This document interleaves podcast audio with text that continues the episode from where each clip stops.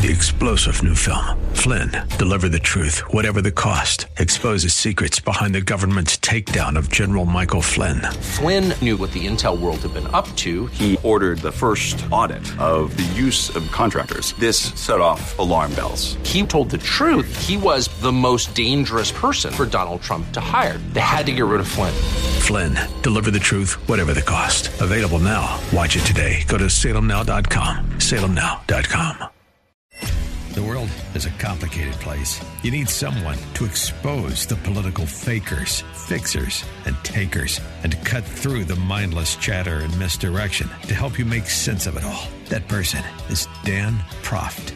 And this is the Dan Proft Show.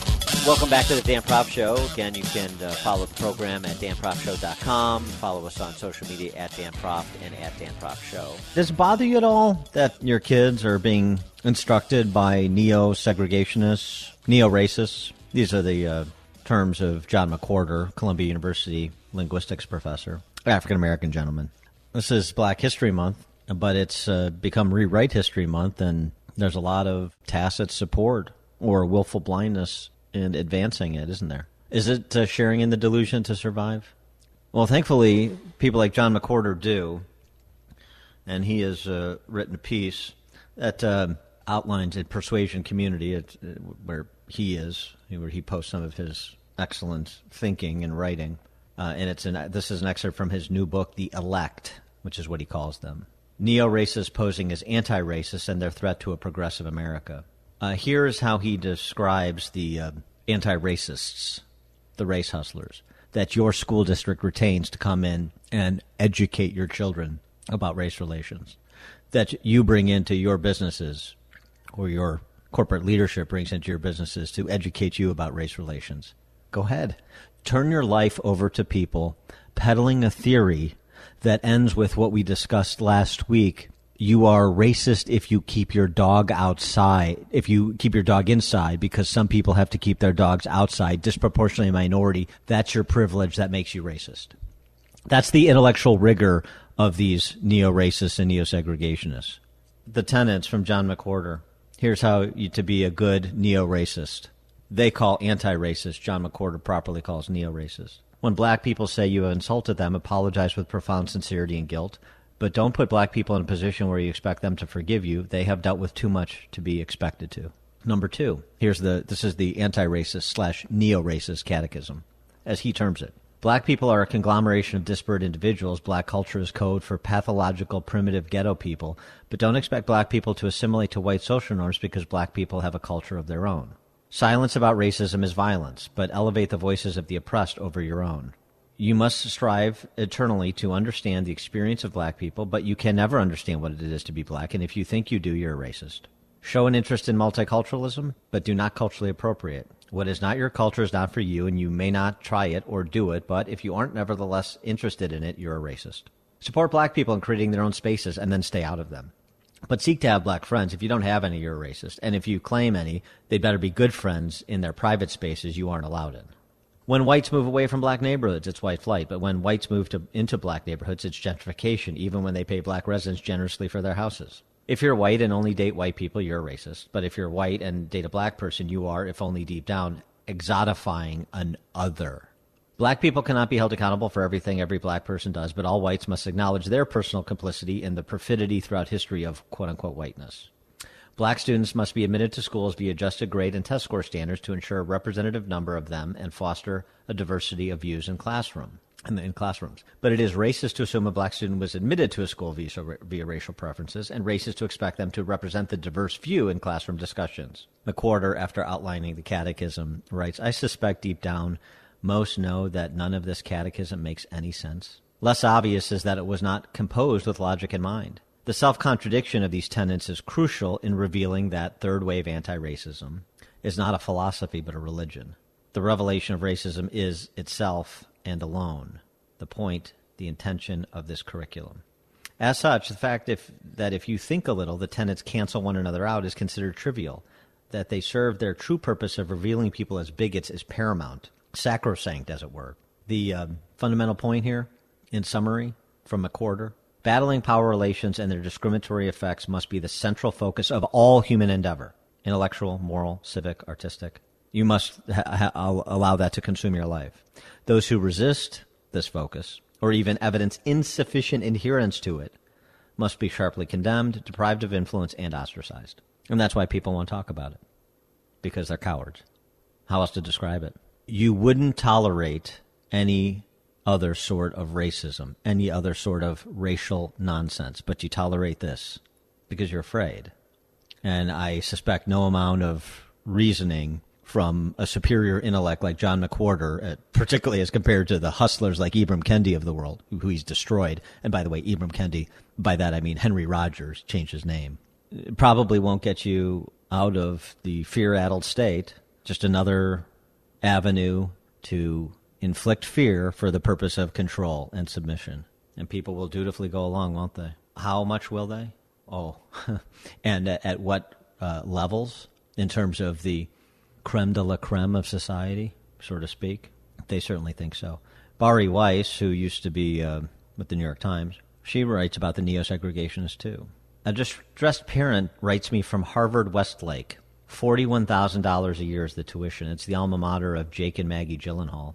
She tells me this fall a dean lavished praise upon Tamika Mallory and Linda Sarsour.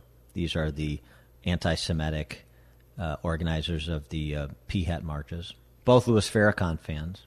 Lavish praise on them, both Louis Farrakhan fans, in a high school wide assembly. She is shocked, so I mirror it back, but at this stage of the game in which Mallory is appearing in the pages of Vogue, I'm not surprised in the least. Then another parent at the school tells me of the school's 20 page plan outlining its anti racist program. Policies include assessing word problems in math and rewriting them to be more representative and culturally sensitive, redesigning the 11th grade U.S. history course from a critical race theory perspective. I start writing it up only to see the news out of Dalton, tuition $54,000 a year. Uh, the Manhattan School managed to keep its manifesto to a mere eight pages, but its demands include abolishing high level academic courses by 2023 if the performance of black students is not on par with non blacks, hiring 12 full time diversity officers and multiple psychologists to support students, quote unquote, coping with race based traumatic stress, and compensating any student of color, compensating any student of color who appears in Dalton promotion material. Then there's Brentwood, tuition $45,000 a year. Announces some dialogue and community building sessions, which actually segregate families by race.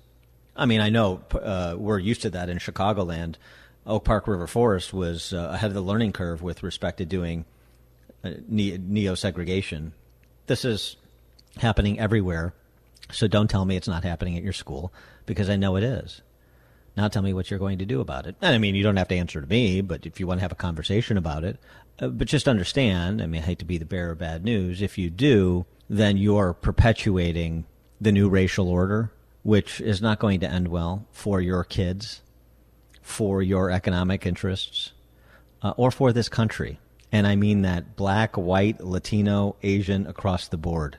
The the you, division, unity, blah blah blah blah blah. You want to separate. You want to. Con, I mean, I'm just invoking Frederick Douglass's words.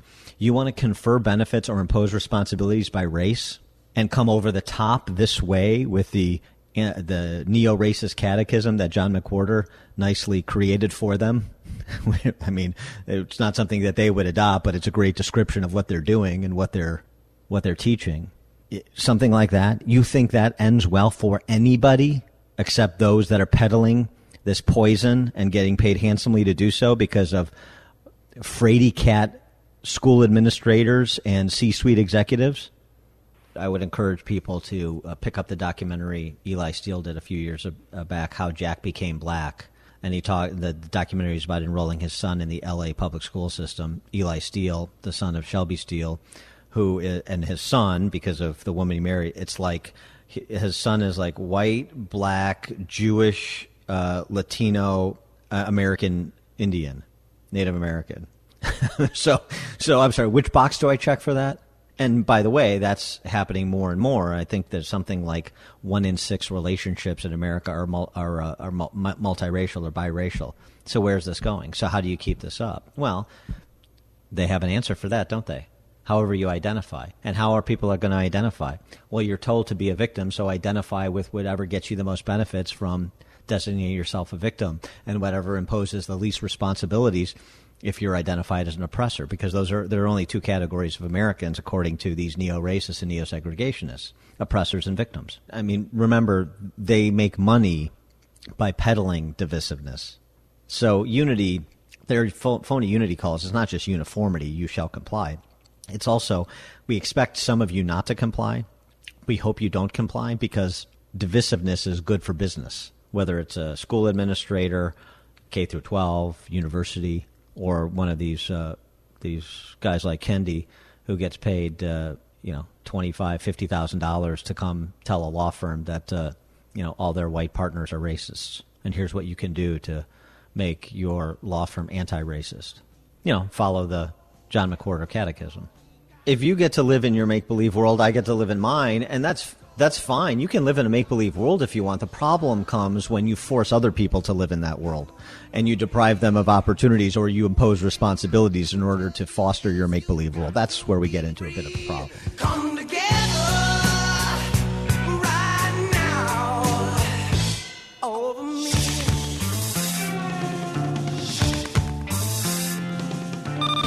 Good seat and sharpen your pencils. Class is in session with Professor Dan Proft and the Dan Proft Show.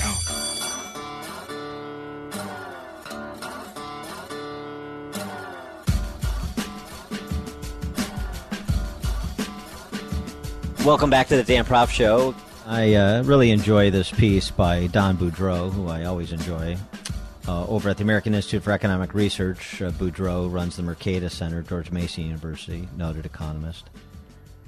My incessant wondering, what I wonder about. My incessant wondering about COVID is about why people don't wonder. My incessant wondering about COVID is instead about what other people think or refuse to think about COVID. The other people being those who, after reading this piece will accuse me of being either appallingly selfish or inexcusably unaware that the coronavirus spreads through humans coming into close physical proximity to each other. Here's a feature of COVID I incessantly wonder about. What's so special about this communicable and dangerous disease that causes humanity to treat it as differently as, as differing categorically from the countless other communicable and dangerous diseases that we regard with utter blaseness? It won't do to answer that COVID's lethality is higher than normal. Uh, such uh, an answer, uh, such an answer, strictly speaking, implies that lockdowns, mass social distancing, all the other arbitrary excesses of massive government powers and antisocial behaviors that are justified as necessary to f- fight COVID 19 become appropriate the moment we encounter a disease that is even slightly more, natu- more dangerous than quote unquote normal how much higher than normal must uh, rise the lethality of a communicable pathogen in order to justify the sort of wholesale rearrangement of human existence and crushing of human freedom that we've suffered over the past 11 months. Things he wonders about. To borrow from Arsenio Hall once upon a time, things that make you go, hmm.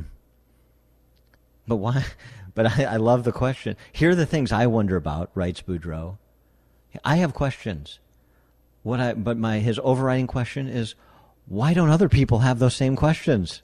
Uh, we have a, a, wartime president, and we're all doing our part to aid the war effort. Uh-huh. Uh, for more on this, we're pleased to be joined by Tom Woods, New York Times bestselling author, senior fellow at the Mises Institute, host of the Tom Woods Show, and author of the Politically Incorrect Guide um, uh, to also uh, author of Your Facebook Friends Are Wrong About the Lockdown, a non hysterical guide to COVID 19. Your Facebook friends are wrong about the lockdown, a hysterical guide to COVID 19. That. Um, your Facebook friends are wrong about the lockdown piece is what I really enjoy. I love the sarcasm. Uh, Tom, thanks for joining us. Appreciate it. Thanks, Dan. So I didn't uh, realize that my Facebook friends were not all noted epidemiologists. Uh, you know, I have built up a little bit of a brand now, coming up with free ebooks called Your Facebook Friends Are Wrong About Blank. It works for everything, Dan. Every topic you can think of, whether it's guns or healthcare, whatever. And the thing is, I know we curate our Facebook friends, and we know most of them uh, because they maybe we meet them at conferences or whatever. But we have our high school friends who, for some reason, despite all the hundreds of intelligent posts we've put up there over the years, they're still stuck in their old conventional views. It's like we've posted nothing. Has it all been in vain? So I've I've released these e- these ebooks.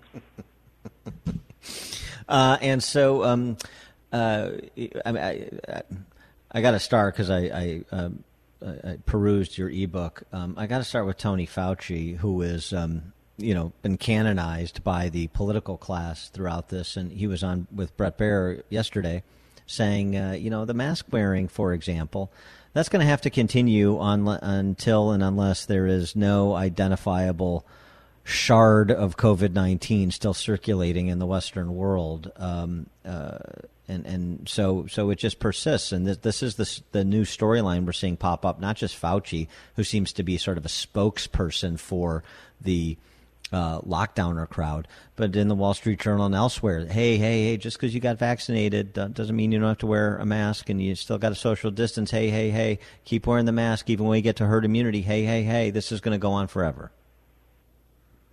Well, Fauci, you know, I had on my uh, program a, a, a fellow you should look into talking to. I love this guy, Jay Bhattacharya. He's a professor oh, yeah. at We've Stanford. had him on, sure. Oh, have you? Okay. What's great about him is that I mean I can't speak for you guys, but I when I talk about this, I get kind of a hot head and maybe I lose my temper a bit because this is such an atrocity that's been carried out on us, and people are just sitting back accepting it like it's normal, and I just can't stay calm and reasonable. He is so calm and reasonable. I can, he's like the the medical equivalent of Perry Como, you know, super soothing and calm. I love this guy, and I add him on, and I asked him just flat out I'm going to ask you to say something about the canonized saint of this whole fiasco, namely Anthony Fauci. What do you think about him? And he was very blunt with me. He said, Look, I have a book on my shelf, co edited by Anthony Fauci. I know he is a credentialed expert on some things, but he's not om- omniscient on every conceivable field, among them, balancing costs and benefits when it comes to policies like this. And he says, Look, Fauci's been bad on schools. We've known the research on schools since there was a, a contact tracing study in April in Iceland. We knew right away that schools were not a source of spread, and he's been spreading panic about that. He had this ridiculously embarrassing exchange with Rand Paul about uh, there not being any. He didn't know about T cell immunity or pre-existing immunity to these uh, to this virus among some people, but there's plenty of, of, of research on that. I think it wasn't until September or possibly even October before he finally acknowledged there might be some side effects to lockdown. There might be some collateral damage. Oh, you don't say.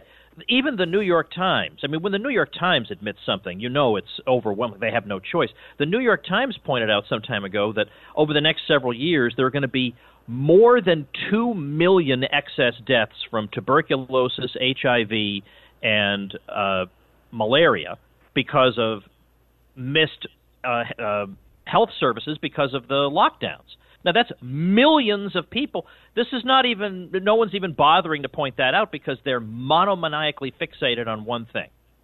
Uh, so uh, Fauci, it was it, it went unnoticed uh, by him when 40 million people were suddenly unemployed uh, spring of last year. No, no, no, I mean somebody did ask him once, and this was reported in the Wall Street Journal.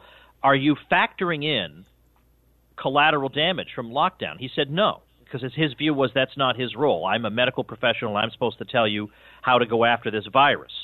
Okay, I mean, I suppose maybe that is partly his job, but the real question is: Is going after one virus should that be our society's goal? Well, there's no there's no scientist who's trained to answer that question. That's just superstition to think that. That's a philosophical question that we have to answer. We have to balance a lot of costs and benefits here. You could save some lives possibly from the virus, but you're going to lose lives in other ways, and you're going to you're going to destroy the very reason we're alive in the first place. If living was just a matter of biological existence, then I guess we should all be perfectly satisfied to sit in a windowless room eating cans of navy beans for 75 years. But this is not fulfilling. This is not why we're here. When we come back with author Tom Woods, I want to share an email a physicist who listens to uh, my morning show sent us regarding uh, what science education in K through 12 has become. Get uh, his reaction. More with Tom Woods right after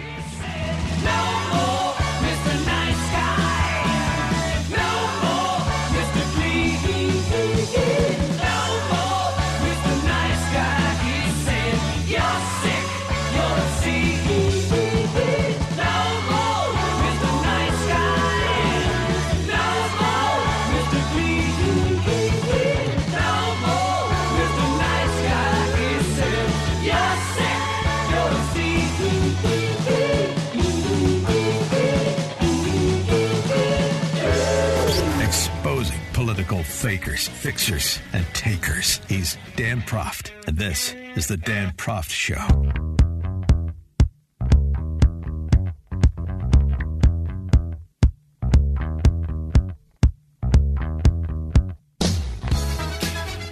Welcome back to the Dan Proft Show, talking all things COVID 19 and from the perspective of sanity with Tom Woods, bestselling author. And uh, Tom, I got this email from a physicist. He writes Science education has become little more than a computer generated magic show intermixed with some live tricks.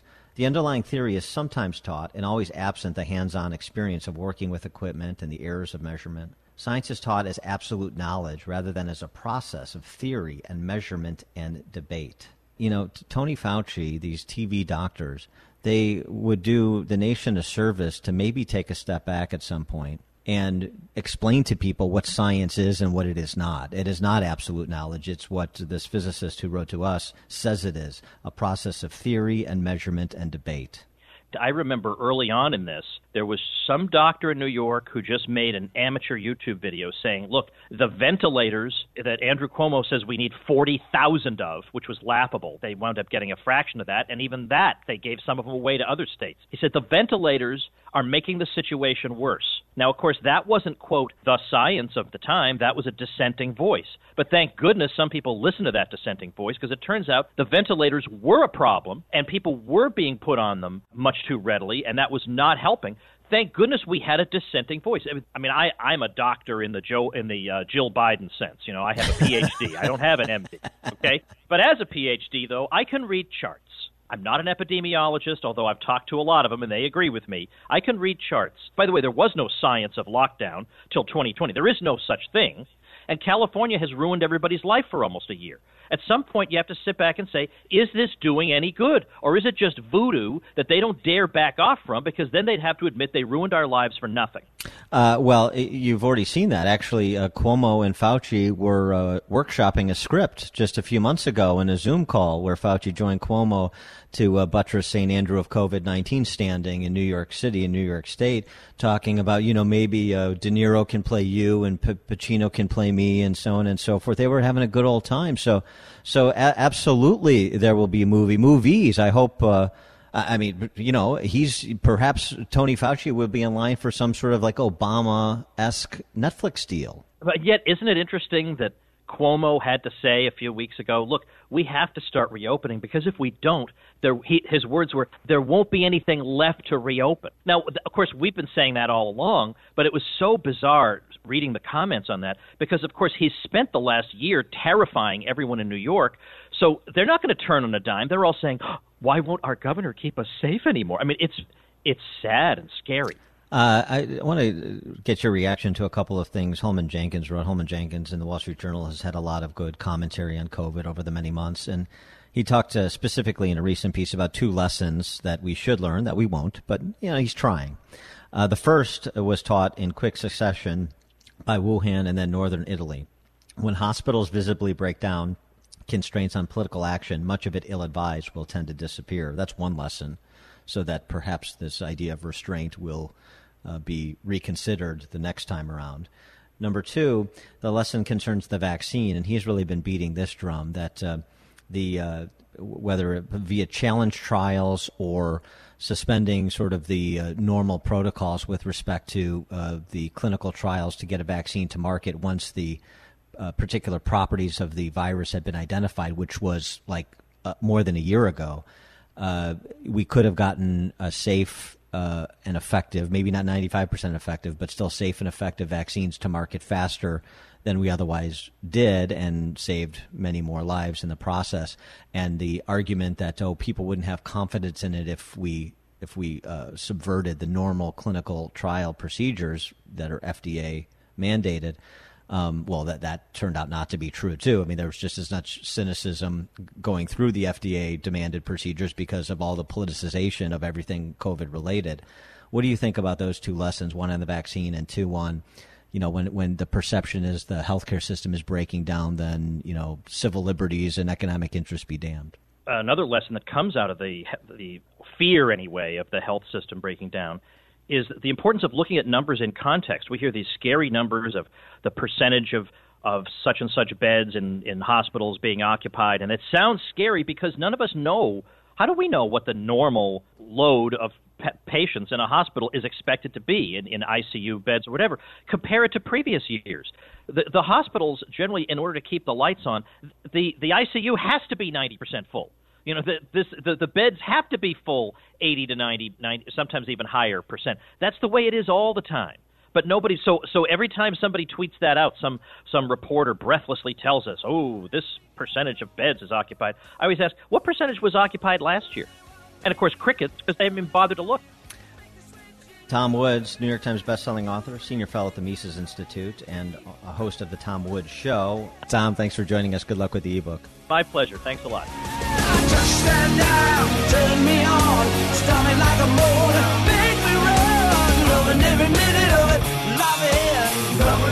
The more you listen, the more you'll know.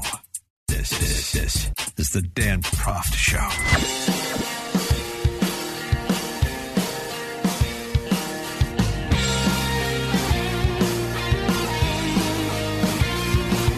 Welcome back to the Dan Proft Show, and uh, boy, this is uh, an interesting op-ed. New York Daily News, which of course is a left-wing rag, from a, a columnist named Justin Krebs. Do whatever it takes to get kids back in classrooms. Look who's come over to the party from the St. Cuomo Mayor Warren Wilhelm side. Isn't that interesting? Conversations he never thought he uh, would have imagined 11 months ago or conversations he's having today, like when his kid asks him whether or not it's in person learning day. Uh-huh. Uh And uh, it's just come to his realization that public health data shows we can return to school safely, and but of course with the leftist bent, if we invest in our safety in smart, impactful ways, adequate COVID tests, blah blah blah blah blah. But uh, beating the drum for return to school from the left. It's fascinating, even as uh, a lot of parents are beating the path out of government schools as school choice gains momentum in, in states. The uh, increased demand for alternate opportunities to educate children other than the local government school system is indicated not only by the half a million students the public education system in America has lost, K through 12, but also in the legislation to expand education savings accounts, making its way through state legislatures in Iowa, in Florida, in Arizona. For more on all of this, we're pleased to be joined by Nathaniel Cunneen, who is a student at Loyola University in Maryland and a Future Leaders Fellow with the American Federation for Children. Nathaniel, thanks for joining us. Appreciate it. Thank you for having me. I appreciate it. Uh, it seems like this is a uh, you know not the way we wanted it, of course, but an opportunity that, to when, when we've got to the attention of so many American families to really prosecute the case for more competition at the K through 12 level. And it seems like a lot more American families and state legislators around the country are starting to listen. Absolutely. Um, if the pandemic has shown us anything, is that flexibility and providing options to families – both who have financial and health and safety concerns is absolutely something that we need to be focused on. Uh, do you think that uh, this is uh, something that is um, uh, that that younger people are being made aware of too? I mean, you know, the the whole sort of um, uh, prosecuting the arguments among the young, who will then turn around within their cohorts and argue for these particular policies, make you know, as is often said, school choice, the civil rights issue of our time, and that necessarily needs some leadership from from young people. Absolutely, and I say this as somebody who's still currently a student. Um, I do think that young people are becoming increasingly more aware of this issue. First of all, that education is a huge core issue to almost every other problem that we face in our country today, but also that as we continue to speak more and more about systems in this country, um, the political spectrum has always leaned towards protecting the education system. Um, and part of our mission as school choice advocates, and my personal mission as a school choice uh, as a school choice recipient, is to make sure that we're shifting that conversation away from protecting the system to protecting the students. Well, in addition to that, it would seem to me that if you have uh, some of your friends um, in your age cohort, some of the kids on campus, if they consider themselves, a, you know, enlightened uh, left of center type of person, well, how, how do you justify the, that you have choices to go to Loyola University, Maryland, or go to private school before that, perhaps, that other people don't have based on their household income and their address, and that disproportionately affects minority kids? So, how do you square that with you know the rest of your social justice mantra? It seems to me that uh, uh, those who consider themselves, uh, you know, very compassionate progressives have a real quandary there. I couldn't agree more. Um, there seems to be this preconceived notion that we're okay with kids having school choice if they're rich, um, but then we get queasy at the idea of extending school choice to lower income families or minority families. And that is a real area where we can be focused on, on you know, correcting some inequities. Um, but for whatever reason, uh, that just isn't something that has become a policy priority for uh, many legislators or for uh, many students in their own political ideologies. How, how, did you come to to this issue, and how did this become important to you? So I'm actually a recipient of a school choice scholarship. Um, I grew up in Florida, and my parents obtained for me the Florida Tax Credit Scholarship when I was very young. Um, they were very interested in investing in my education early, and I was incredibly fortunate to receive this scholarship, without which I wouldn't have been able to attend the private school that I did. We wouldn't have been able to afford it. Um, so what I constantly, what really got me into this mission and got me into this sector is the always present understanding that there are, you know, hundreds of thousands of students in this country that don't have the opportunity that I did. I was fortunate to be able to essentially choose my education destiny, and it paid off. I'm the first. Uh, I'm the first person in my family, my direct family, to graduate college, um, and, and that's something that a lot of students don't get in this country, which is something that constantly motivates me uh, to work to to try to provide the same opportunity to other kids. And so, when you promote this, what are the sorts of arguments that you you get, and what's the pushback you receive from from uh, those who don't uh, appreciate your position? Well, so that's actually what I always find to be very interesting is that when talking with the general public, those that don't have political interest in the issue, almost everybody says, wow, that's such a great idea. Of course, we should be giving families and students choice over their own academic future. Um, it's really the biggest pushbacks we get are those who just automatically assume that being pro school choice means that you're anti teacher or anti public school, which couldn't be further from the truth. Uh, teachers want options too, and school choice studies have shown that they actually help public schools even. I, support all forms of education. I just think that families should be able to choose what's best for their situation and their student. Yeah, uh, not to mention, I mean, in Chicago, half the Chicago public school teachers send their kids to private school. Um, what do they know? I, I, when we come back, I, I want to uh, uh, pick up on that a bit, just the pushback you, you receive. I think that's interesting, uh, and, and we need to explore that a bit more. We'll come back with uh, Nathaniel Cunneen, a student at Loyola University, of Maryland, and Future Leaders Fellow with the American Federation for Children right after this.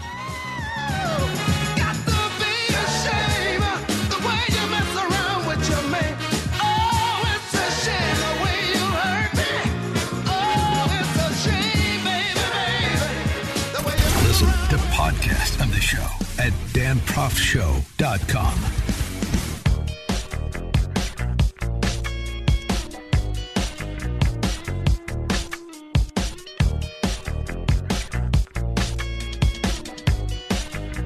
Welcome back to the show. We're speaking with Nathaniel Cunneen, student at Loyola University, Maryland, and future Leaders Fellow with the American Federation for Children. We're talking education and school choice. And uh, something you said before the break, Nathaniel, about the people saying, uh, well, if you're for school choice, then you're anti teacher. I just love that sort of like reflexive pat line. Um, well, I'm for school choice, and, and it turns out in charter schools and private schools, they have teachers there too. So I don't know how you make out a case of being anti teacher, but it's sort of an indication that uh, the teachers union propaganda has been really effective, including to getting to young people that they give you that Pav- that that some of people you speak to give you that Pavlovian response. Absolutely, especially because now the discourse has, has of course turned towards now we want to create more options for teachers so that they can make sure that they're protecting, you know, their health and their safety in this pandemic. And absolutely, that's a great idea. We're just happy that they're finally coming along to the idea of choice. And uh, uh, the um, experience on, on college campus as you're trying to get uh, uh people interested in this, uh, you know, how are you trying to uh, proselytize, if you will, the school choice arguments, school choice policies, whether it's in your home state of Florida, which is you know really one of the leading states when it comes to school choice, or Maryland, or just among your your fellow classmates? So I find it actually to be very easy, um, especially around people my age. Is everybody is, is interested in having political conversations these days? Um, and something that I say, kind of like a broken record, is one of the reasons I love being a school choice advocate. Is it's kind of a no-brainer issue. I've never been in a situation where I've gotten the chance to explain what school choice is and how it's affected my life and how it could affect others' lives to somebody and had them turn around and say, that doesn't sound like a good idea. um, most of the time, once you break through some of the misconceptions around school choice, almost everybody in my experience says, wow, like I couldn't believe I haven't thought about that it that way before. Yeah, I mean, uh, you know, I would assume most of the, the, classmates you speak to are beneficiaries of school choice. They don't even recognize it. It's just school choice at the collegiate level, not the K through 12 That's level. right. Right? Absolutely. Yeah, so some of this is just sort of, you know, getting them to see things for how they are, perhaps uh, issues or perspectives they haven't heard and thus haven't contemplated to this point. Absolutely. Um, and that's something that I'm always very quick to point out is that – you know, Loyola University, Maryland, where I attend, is uh, as a private Jesuit school. So I'm exercising school choice every single day that I walk into the classroom, the same way I was in first and second grade. He is Nathaniel Cunneen, student at Loyola University, Maryland, as you just heard, also Future Leaders Fellow with the American Federation for Children. Nathaniel, thanks for joining us. Appreciate it. Of course. Thank you so much for having me. This portion is sponsored by the American Federation for Children, the nation's largest school choice advocacy organization, helping every family choose the best K through 12 education for their children. Find them on social media at School Choice Now. That's at School Choice Now.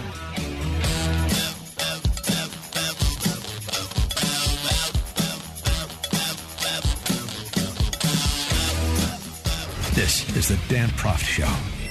The world is a complicated place. You need someone to expose the political fakers, fixers, and takers, and to cut through the mindless chatter and misdirection to help you make sense of it all. That person is Dan Proft. And this is the Dan Proft Show. Welcome back to the Dan Proft Show. Again, you can uh, follow the program at danproftshow.com. Follow us on social media at Dan Proft and at Dan Proft Show. Not China's fault.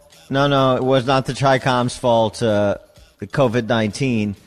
Uh, the World Health Organization, uh, Chinese owned and operated, has uh, announced that um, the virus did not likely escape from the Wuhan virology lab, but rather uh, is more likely to have been transmitted from an animal to a human, and that's what started the spread. So don't go blaming President Xi and those good people over in Beijing. Uh, some have, some have not, uh, but I'm sure they'll be happy to, as the Associated Press did, amplify this dubious information without any consideration. You know, there's there won't be any warnings in Dorsey World about uh, the WHO's press release on behalf of the Chinese Communists. Of course, uh, and the Trump administration, senior national security officials there, including Pompeo, suggested in the closing days of that administration that it was pretty clear that it did come from the virology lab. Whether it was purposeful or accidental is an open question. So here we go again. Uh, we're going to have uh, our press corps, I suspect, we'll see them doing the bidding of Chinese communists.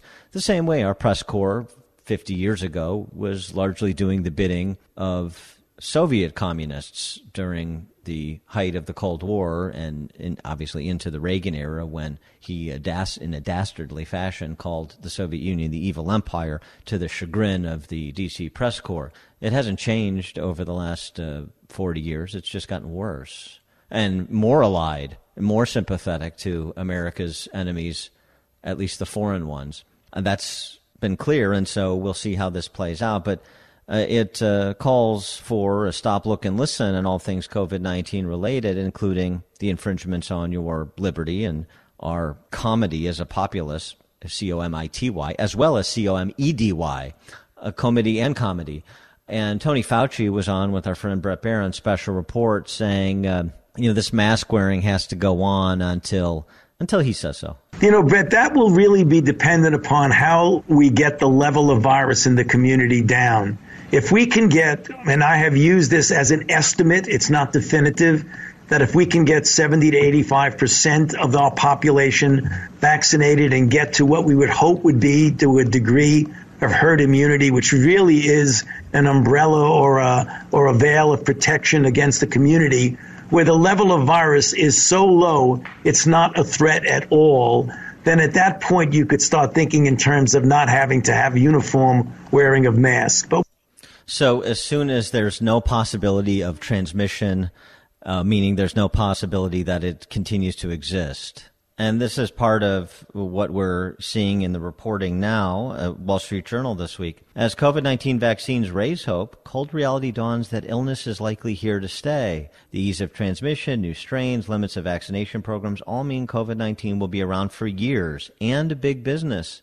Well, there you go not only will it be around for years, uh, and thus you'll have those using this as the basis to exercise control over others take full advantage, it becomes a cottage industry, and so you'll have a built-in constituency around continuing with these all the policies of the COVID enthusiasts and the uh, authoritarian inclined. Isn't that nice? So uh, restaurants in Chicago begging to go from 25% capacity to 50% capacity. Oh, indoor dining resuming end of week in New York. Isn't that wonderful? The Supreme Court weighing in on California's uh, unconstitutional infringements on religious liberty to uh, write that opportunity for California residents. But I mean, you're playing whack a mole with these make believers, these lockdowners. And uh, boy, I, I don't know. That's going to get exhausting. And that certainly includes now the federal government. Transportation Security Administration, TSA, announcing last week will begin fining travelers up to $1,500 for failing to wear a proper face mask. It's not just it's not just uh, what you're wearing; it's how you're wearing it. The TSA regulation mandates masks should fit snugly but comfortably against the side of the face. So I'm going to ask a TSA agent next time I go through security you know, this is snug, but it's not comfortable. Where should I write my $1,500 check? To TSA? Can I just give it to you directly?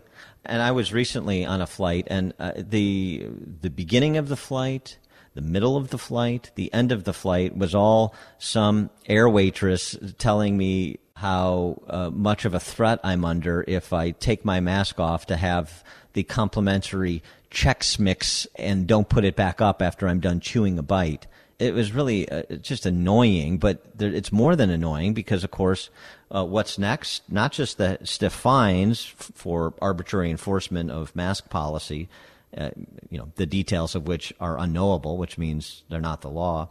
Uh, you also have uh, this uh, story to us: the mannequin from the men's department at the Macy's in Mishawaka, who's now the transportation secretary. Federal officials are considering whether to require airline passengers have negative coronavirus tests before boarding domestic flights. Proof of a negative test already required for passengers boarding international flights under a policy imposed by CDC. Mayor Pete told Axios over the weekend there's an active conversation with CDC right now about whether to require a negative test for domestic travel as well. And then I would say, well, okay, that's okay. I'm just going to drive everywhere, but then I'm going to have to turn in my gas guzzler for some sort of electric smart car to even do that. I'm sure that will be next.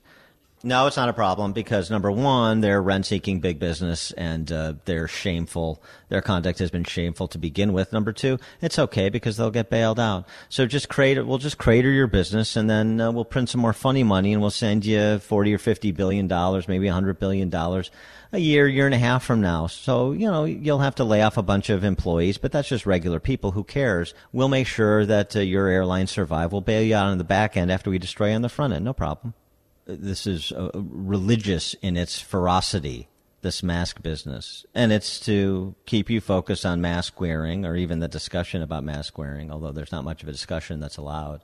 You have to abide this make believe or you're a bad person. So you focus on that and you wear your mask and look, everybody, I'm a good person. And uh, oh, meanwhile, uh, they're uh, printing another $2 trillion of uh, money that your kids will have to pay back in some material form. Uh, meanwhile, they're imposing these further strictures and draconian fines associated with enforcement. And meanwhile, they're making all sorts of other threats. And meanwhile, they're keeping your schools closed. And meanwhile, they're keeping your res- your restaurants and your businesses closed. And meanwhile, they're moving a fifteen dollar minimum wage that's going to put your restaurant out of business. You know, while they've got you distracted being an orderly citizen in their brave new world they're moving all these policies against you, your individual liberties, as I mentioned, as well as your economic interests, but no problem. There's a good piece in City Journal by a former uh, reporter for the Houston Chronicle called Science Betrayed. And he looks at the instruction of science at the K through 12 level. And he talks to researchers of all political stripes. They all come to the same conclusion about how poor the science instruction is in classrooms and in, in K through 12 classrooms in America. And so uh, here's the combination of what you have. You have the lack of science being taught.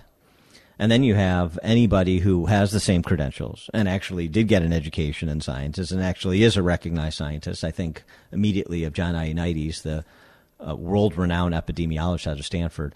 Uh, you have anybody like that that uh, starts to question the TV doctors and the government scientists, and they just get marginalized. They're relegated to places like the American Institute for Economic Research in terms of anybody who will listen to them, or or people like uh, you know hosts like us on this program who will listen to them based on the quality of their scholarship, based on the questions they're asking, based on the points they're making, rather than just their credential or their government sinecure. And so you have a world actually without science, and the more they say it, the less we re- rely on it. Actually, isn't that ironic? That n- nothing will change so long as they can hold the line, and then we'll transition to the next pandemic or something akin to it, which of course is the climate apocalypse. And this is another area where even when you're Michael Moore, just talking about science in general, you get shut down. Michael Moore produced a documentary called Planet of Humans in 2019 that called into question, really, some of the policies that have been advanced by environmentalists in terms of alternative fuels, particularly biomass. And it was really a sort of devastating indictment of what environmentalists are saying about the potential of alternate energy sources, particular ones, versus what the reality is. And how many people have seen Planet? This is Michael Moore. why isn't this celebrated? Why isn't he on all these talk shows? Talking, he executive produced it. He wasn't the, the interviewer, the documentary on camera, but he executive produced it. Where is this driving our discussion, or even included in the discussion about climate policy with uh, climate czar Kerry and his climate team? Nowhere. One of uh, President Trump's gravest errors was platforming Tony Fauci. Grab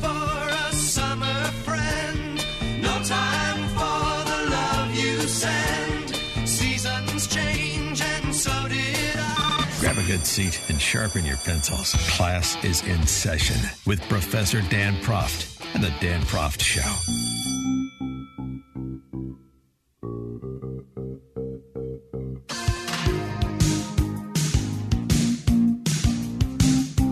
Welcome back to the Dan Proft Show. Impeachment trial 2.0 begins today. And I said, if uh, you're not paying attention, you should be because if you're a Trump voter, you're on trial this is a trial uh, more about you than it is President Trump. President Trump as a unifying figure for Democrats, thus their move to go forward with this futile effort, futile in the sense of there won't be a conviction, but not futile in the sense that there are political points to score. They think, and that's the basis for this, side by side to understand the arguments being made, the positions being held. Jim Jordan on the one side explaining the GOP position, at least uh, you know minus ten members of the caucus, GOP position on this impeachment. The Constitution, the president wins. The lack of due process. I mean, what they, this is, Matt Gaetz said it best. This is impeachment by reflex. There was a two hour debate in the House. At least what Adam Schiff did last year, at least there was actual hearings. They might have been done in the bunker in the basement of the Capitol, but there was subpoenas and depositions. I got to cross-examine witnesses. We had some actual hearings. So the, Adam Schiff's impeachment makes uh, it looks great compared to this crazy thing, and we know how bad that one was. But the most important thing is the facts. The fact, you know, how do you how do you incite a riot that was already planned? How do you incite a riot when the president said peacefully and patriotically, make your voices heard? So this is nothing but an obsession with the Democrats. It has been that way. Never forget, Judge, wow. on, on uh, January 20th, 2017, 19 minutes after the president took his oath of office, the Washington Post headline was Campaign to impeach President Trump has begun. They couldn't even wait 20 it's minutes. Judge. He was on Jeanine Pirro's show. That was the Judge reference. And that's good because you have to address the false story the make believers are telling about January 6th, about Trump's role in January 6th. That has to be addressed straight away. But it's also not enough because this is the left's perspective, as nicely encapsulated by Nicolle Wallace on MSNBC. Uh, querying John Heilemann about uh, how McConnell and other Senate Republicans who criticize Trump can uh, can do anything but uh, support his conviction. Listen to what she suggests. We had a policy, and it was very controversial. It was carried out under the Bush years and under the Obama years of attacking terrorism at its root, of going after and killing. Um, and in the case of Anwar al-Awlaki, an American, a Yemeni American, with a drone strike for the crime of inciting violence, inciting terrorism. Mitch McConnell was in the Senate then. He was in the Senate after 9 11, too. How does Mitch McConnell, who understands that the way you root out terrorism is to take on, in the case of Islamic terrorism, kill those who incite it, how does he not vote to convict someone that he said on the floor of the Senate incited an insurrection? Boy, it sounds like more than just vote to convict, doesn't it? Uh, drone strikes uh, to root out domestic terrorists in this country domestic drone strikes to uh, combat violent extremism that the Biden administration is completely uh, weaponized to uh, to focus upon. And of course, violent extremist means largely Trump voter. Uh, this is they are in the business right now. The left is of suppression or annihilation if you won't maintain if you won't be suppressed suppression or annihilation. So while the, uh, the, the, the, argument on the merits of both the law as well as the facts is important in the context of the next week for this impeachment trial, the larger play that is being made, as has been articulated by Nicolle Wallace and Chris Hayes at MSNBC, the Rachel Maddow lookalike, and Jake Tapper on CNN, and so many more, the uh, LA Times columnist that we discussed yesterday, Virginia Heffernan, comparing Trump uh, supporters to Nazis and Hezbollah terrorists. That is the bigger play being made by the left, and Republicans need to confront that straight away, too. For more on all this, we're pleased to be uh, joined by Boris Epshteyn. He is a, an attorney and former Trump campaign official. Boris, thanks for joining us. Appreciate it. Thanks so much. Good to be here. Uh, so, uh, the uh, uh, approach that the Trump legal team is telegraphed that it will choose to make uh, over the next week is just basically focus on what Jim George said, sort of in in progression. Today, it's about the constitutionality of of uh, trying a president who's out of office, and then you move forward with the uh, charge and the article of impeachment and um, the facts as we understand them, and call the question. Well, that's right, and there's three vectors here. The first vector is the fact that this is absolutely unconstitutional. The Constitution does not allow for a trial of an impeachment trial of a former president, and there's never been one. Number two, there was absolutely no incitement whatsoever. The president said, quote, march peacefully and patriotically to the Capitol. And three, the fact that discussing election fraud, voter fraud is absolutely allowable. It is absolutely legitimate. And this claim by the Democrats that any discussion, any any claims of voter fraud, election fraud, are somehow a quote unquote big lie, which is a term the Democrats are using that was coined by none other than the disgusting Adolf Hitler. Hitler claimed that the Jews used the quote unquote big lie to discuss the German loss in World War One. Well, now you've got the Democrats saying, "Oh, the Republicans are just perpetrating the quote unquote big lie." Well, guess what? Election fraud did happen. Voter fraud did happen. We know about the over 200,000 unlawful ballots in Wisconsin. There were there were counted used against Wisconsin law and constitution. We know about the over 400,000 unlawful, allegedly unlawful ballots in Georgia.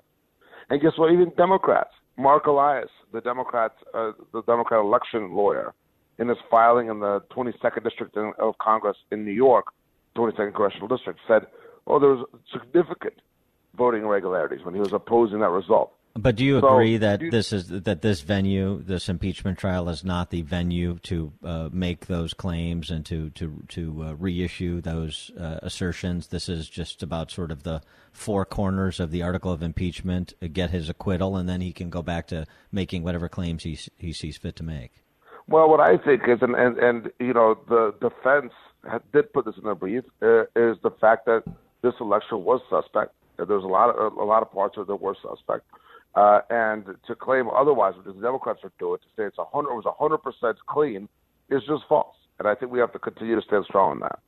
Um, thinking though of the, the Trump campaign legal team's performance, the legal team that was assembled to challenge the election results from November 3rd to January 6th. You know, as you and I know you were an advisor in that mix.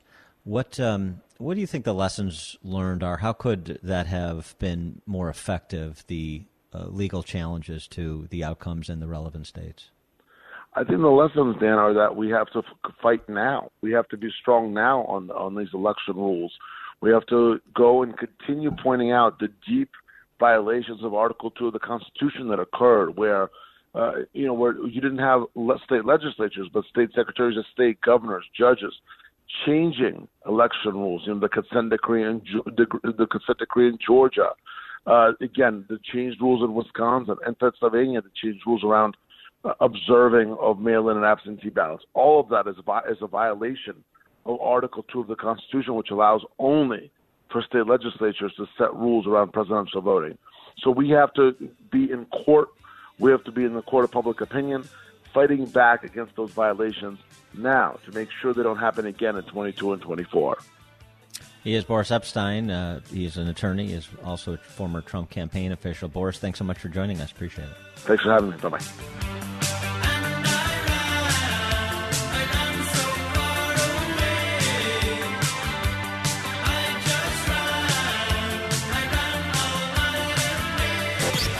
Exposing political fakers, fixers, and takers. He's Dan Proft, and this is The Dan Proft Show.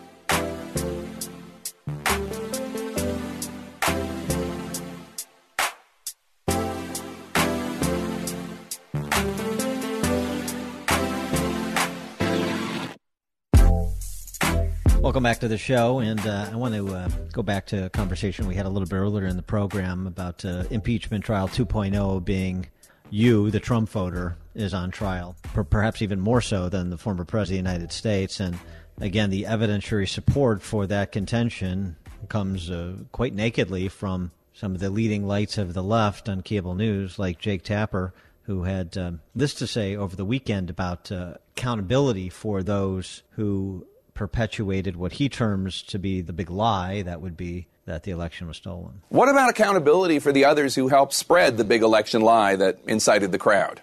If there is no accountability and no attempt by the Republican Party to stop these insane lies that have taken root in their party, witness the support this week by the House Republicans for bigot and conspiracy theorist Marjorie Taylor Greene, the Congresswoman from Georgia. If there's no effort at accountability, this is not going to be the end of MAGA terrorism. This will only be the beginning. MAGA terrorism. Chris Hayes, the Rachel Maddow lookalike on MSNBC, tweeting out the shamelessness of Republicans on Sunday shows is a sight to behold. You got hundreds of thousands of Americans killed and then helped a deadly attack on the Capitol to stop the peaceful transfer of power. And it's all, well, shucks, why are Democrats so divisive? You got hundreds of thousands of Americans killed and then helped a deadly attack on the Capitol. You did, the Trump voter.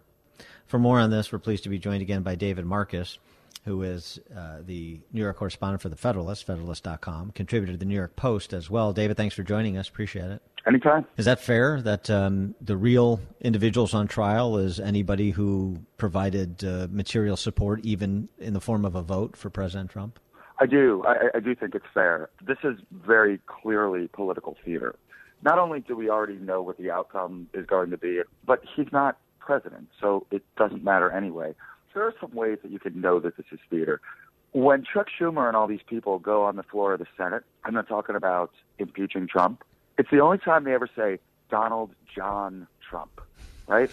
Right? Because this moment is so grave. It's, yes, it, it, it's it's it's imbued with so much importance, and oh my goodness, we almost lost our republic. We were moments away from the collapse of our system of government. I mean, it's absurd. The, the other way you can tell is there's a very concerted effort right now to make January 6th a date in the same sense that 9/11 is. So they don't say the Capitol riots. They say the event, the you know, the incursion of January 6th. You'll hear that over and over. This is all just meant to try to paint Trump and his voters with this broad brush of, of being insurrectionists and stuff. So you're exactly right. I mean, they want the voters who voted for Trump and who have been been voting more and more for populists and and not you know neocons and globalists. They want those people to just shut up and get back in line. I don't think it's going to work.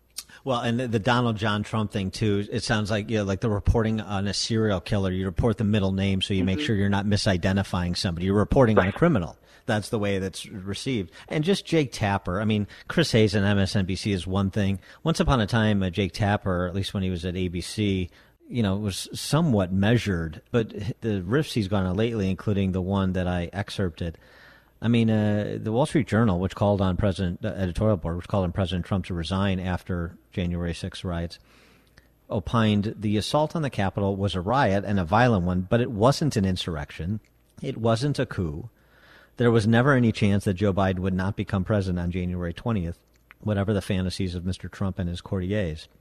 Well, I mean, uh, per Jake Tapper's accountability mantra, I mean, should the Wall Street Journal editorial board be deplatformed? Should its members be arrested? I, I, I don't, what, what is the remedy for people that he describes as effectively domestic terrorists? That's a very big and a very important question, right? And we already know that people, others at CNN, are openly opining about the idea that cable providers, you know, shouldn't allow Fox News to get into people's homes.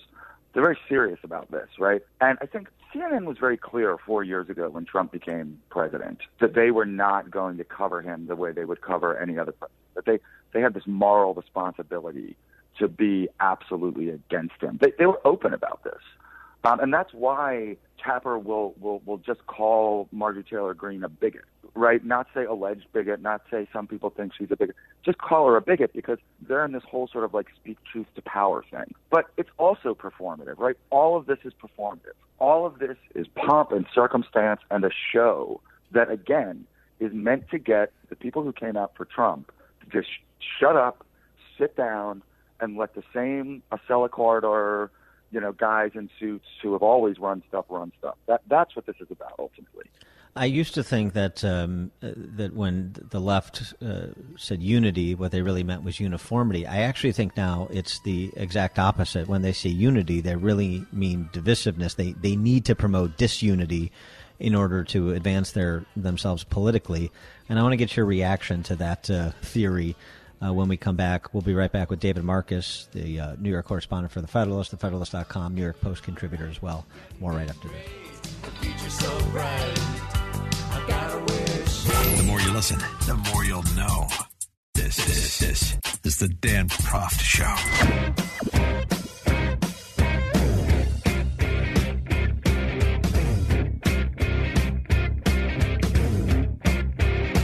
Welcome back to the program. We're pleased to be rejoined by David Marcus, who's the New York correspondent for The Federalist, thefederalist.com, and a contributor to the New York Post. And uh, before the break, David, I, I, suggested that you know unity was their uh, newspeak for uniformity. You know, demanding everybody fall in line. The uh, compulsory unification of opinion, to borrow from Robert Jackson. Um, now I think it actually is unif- unity means disunity. It means the exact opposite because this impeachment 2.0 play, they think it benefits them politically, you know, uniting around hatred of Trump. But I also think, you know, in, in combination with the identitarian politics, they, the calls for unity they know will not go heeded by many. There will be pushback. There will be those who disagree. There will be those who continue to prosecute their worldview and, and arguments along the 2020 election and other such issues. And so they, they built that into the price. They may suffer a little politically by doing this performative theater trial, as you were describing. But ultimately, so long as they continue to foment discord along racial and gender lines, they can conquer. And so that's really the, the play, and the impeachment trial is in furtherance of that. Yeah, I, I think you're absolutely right. I mean, I think you have to look no further than the author Abraham Kendi, right, who is the, the sort of big superstar of the anti uh, anti-racism movement. Right. He's, he's very clear about something, right? He says there's nobody who isn't racist, right? You you can't not be racist. And the interesting thing about the notion of being a, a, a racist is that it used to come with basically like sort of social capital capital punishment, right? Like Jimmy the Greek, just like no, you're you're done, right? If 75 million people are racist, what are you going to do? Are, are you going to fire them all? There's nothing to be done. And this gets back to your original premise, which I think is so spot on. The way in which the media talk, the corporate media talks about Trump voters is kind of unbelievable. I think in the seven years that I've written at The Federalist, I don't think I've ever said anything about Obama voters. It wouldn't occur to me to because there's tens of millions of them. They're all different people. They all have different motivations. But somehow the Trump voter is this thing that we talk about in our society as if it's some monolith. And you know, about about a year or two into his presidency, I started just traveling across the country. I was I was in Texas this past weekend talking to people, and voters are transactional, right? Like the people I talked to who voted for Trump, most of them aren't you know don't have like posters of him on the wall and, and wear MAGA hats all around. Right. right. They're transactional. They say, I like his policies better. My life was better. And so, yeah, it is very, very dangerous when you start to lump millions and millions of people together as, as this problem that has to be, you know, eradicated. Um, that, you know, that's happened in, in the history of the world, and it doesn't usually end very well. Uh, do you think that uh, facts that may come out in uh, the trial proceeding will matter at all? I mean, just and, and just working the logic of so he incited a riot, but yet you have the federal federal prosecutors right now have uh, made uh, conspiracy cases, charged conspiracy, so a premeditated act of violence. Uh, you have Mark Meadows on the Sunday shows, his former chief of staff, saying that uh, Trump gave uh, the green light to Secretary of Defense to order 10,000 National Guards uh, National Guardsmen and women to the Capitol on January 6th, but the Capitol Police rebuffed that offer. I mean, this sort of runs counter to a guy who was um, leading an insurrection at the Capitol, but but I just wonder if it if it matters at all. They're just going to come over the top with uh, montages of excerpted words from his speech and and and videos of idiots inside the Capitol committing acts of violence and uh, that will be the story that all the cable news amp- uh, channels, with perhaps the exception of Fox, amplify. And so you'll just have half the country understanding one thing and, and the other half of the country understanding something else. I, I think it depends a lot on what tack the Republican senators uh, who are planning to vote against con- uh, against conviction take. Right. So there's two ways to go. The safe way for a Republican senator to go is just to say, I don't think this is constitutional. I'm voting against this on the process, and so I don't even have to address the underlying question, right? That's the easy way out. I think the smarter choice would be to prosecute the case. And I'll go a little further than you, not only to prosecute this absurd incitement charge, which will be rebuffed in, in part with all of the things that Democrats said all summer while the, while the while cities were burning. Right. But I go even a step further, and I think a guy like Rand Paul might do this. I'd prosecute the election irregularities case. I, I, I would say, listen, all these laws in all these states got changed on the fly, and you're telling me this is the, the most secure election in American history? That's impossible. It's it's abject foolishness. So I would like to see them prosecute, not to say Trump won the election, right? Because I, I don't, I don't, I don't know that anybody you know, believes that at this point. But my goodness, what's happening to our elections needs to be looked at, and that's another part of this, right? Another part of this is now, if you start raising questions about mail-in voting, what are you? You're a MAGA terrorist, right? Uh, right. No, no, that that's right. I mean, you're not allowed to raise questions about uh, uh, anything that happened in 2020, and so. The, you know, I don't know where the line is. So, does that mean so when w- this legislation that's filed in both the House and the Senate by Democrats to federalize what happened in 2020 and make that the new way we conduct federal elections, if anybody votes against that, if anybody has any questions about that, uh, then you're also a domestic terrorist. And, and Nicolle Wallace over at MB, MSNBC wants to order a drone strike on you. Pretty much, yeah. I, I mean, I, I, you know. okay, well, at least I know where I stand. I, I no, I, I mean, listen. I do lay some of the, the the blame for this at Trump's feet. I think that he did drag this out way too long. I think I understood why he did you know, the day that it was called for Biden, I, I remember talking to some, some of my colleagues at the Federalist, and I was like, I said, you know, what he should really do is concede right now and then launch an investigation. Yeah. Right. So, so, so that we're clear that he's not doing this solely in his own interest. He's not doing this to try to, you know, change the results or whatever. Uh, you know, I wish that he would have done that. I, I, I think in retrospect, maybe he does too. But we can't allow, we can't allow all of this, you know, aggrandization of what happened uh, at the Capitol to to to mean that we don't get to question what progressives want to do with our voting laws ever again. I mean, that's you know, we re- we really will lose our government that way. I, I, I, got one more question I want you to tackle before you go, and uh, we're up against a break. So let's take a break, and, and just uh, when we come back, I want to talk about um, the secret uh, election, uh, the secret campaign of 2020, the Molly Ball piece from Time that uh, everybody's talking about, and and what your takeaway, top line takeaway from that was. More with David Marcus, New York correspondent for the Federalist.com, New York Post contributor right after this. Love sting. Listen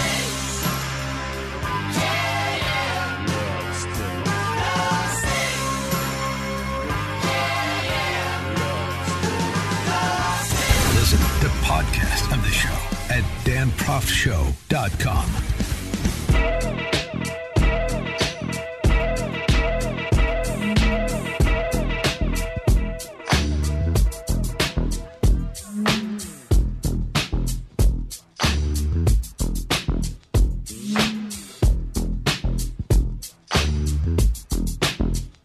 Welcome back to the show. We're pleased to be rejoined by David Marcus, the New York correspondent for the Federalist, Federalist.com, contributor to the New York Post. And David, the uh, Molly Ball piece in Time Magazine that everybody is kicking around, and we've been doing it on the show the last couple days too.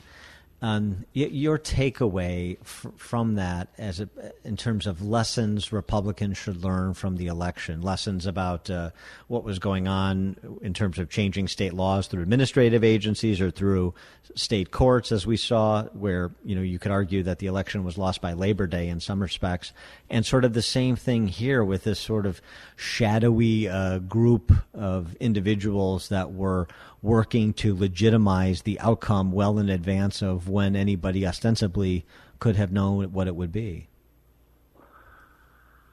Yeah, I, I mean, look, it's it's the they're saying the quiet part out loud, right? And and what's interesting about that is that the reason that they feel free to now say, "Oh, hey, by the way, we were secretly like, you know, organizing behind the scenes to make sure that like Joe Biden got elected." Uh, the reason they feel that they can do that and say that is because they really do see a fundamentally moral component to this, right? Like they they really believe that Trump and again and his voters um, are, are sort of deeply immoral, and whatever means you need to use to get him out of power uh, were by by definition sort of justified. So it's shocking on the one hand that they would be so open about this. Uh, but on the other hand, like you understand why. You know, like I, I saw it's, it's a writer named Amy Siskind was on on Twitter this morning, and and I just you know I happened to see the tweet, and she said, you know, it's only been three weeks, but I feel like my life has changed so much. And my my my initial my initial thought was, I, I bet the guys that got fired from the Keystone Pipeline feel that way too. um, yeah, but then not my, funny, my but second yeah. thought was, what's wrong with you? Like, okay, like I didn't want Joe Biden to be president. Joe Biden's president, but I, I'm not going to be curled up in the fetal position and in, in, in, a- in a state of depression for the next four years. And it just seems like a lot of these people were, and it's frankly weird and bizarre. I guess it speaks to you know how empty their lives are. I mean, I, I don't know how else to describe it. How one dimensional they are as human beings. That everything rises or falls with who's in the White House. Uh, that's some proxy for I don't know everything that uh, you believe and everything that informs your day to day living. That, that that is just that. I mean, it's psychotic. It really is. I don't know how else to describe it. It also speaks to sort of the where our our culture is and, and the politics in our culture. But but I mean, I you just live and die with what's happening in some faraway land that you have very little impact on. Okay. Yeah, absolutely. David Marcus, a New York correspondent for The Federalist, thefederalist.com, and contributor to the New York Post. David, thanks as always. Appreciate it. Always a pleasure. Thanks. Take care.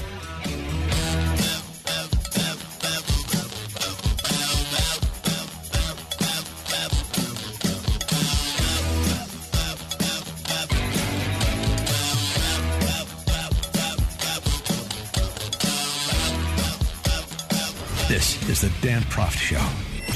The world is a complicated place. You need someone to expose the political fakers, fixers, and takers, and to cut through the mindless chatter and misdirection to help you make sense of it all. That person is Dan Proft.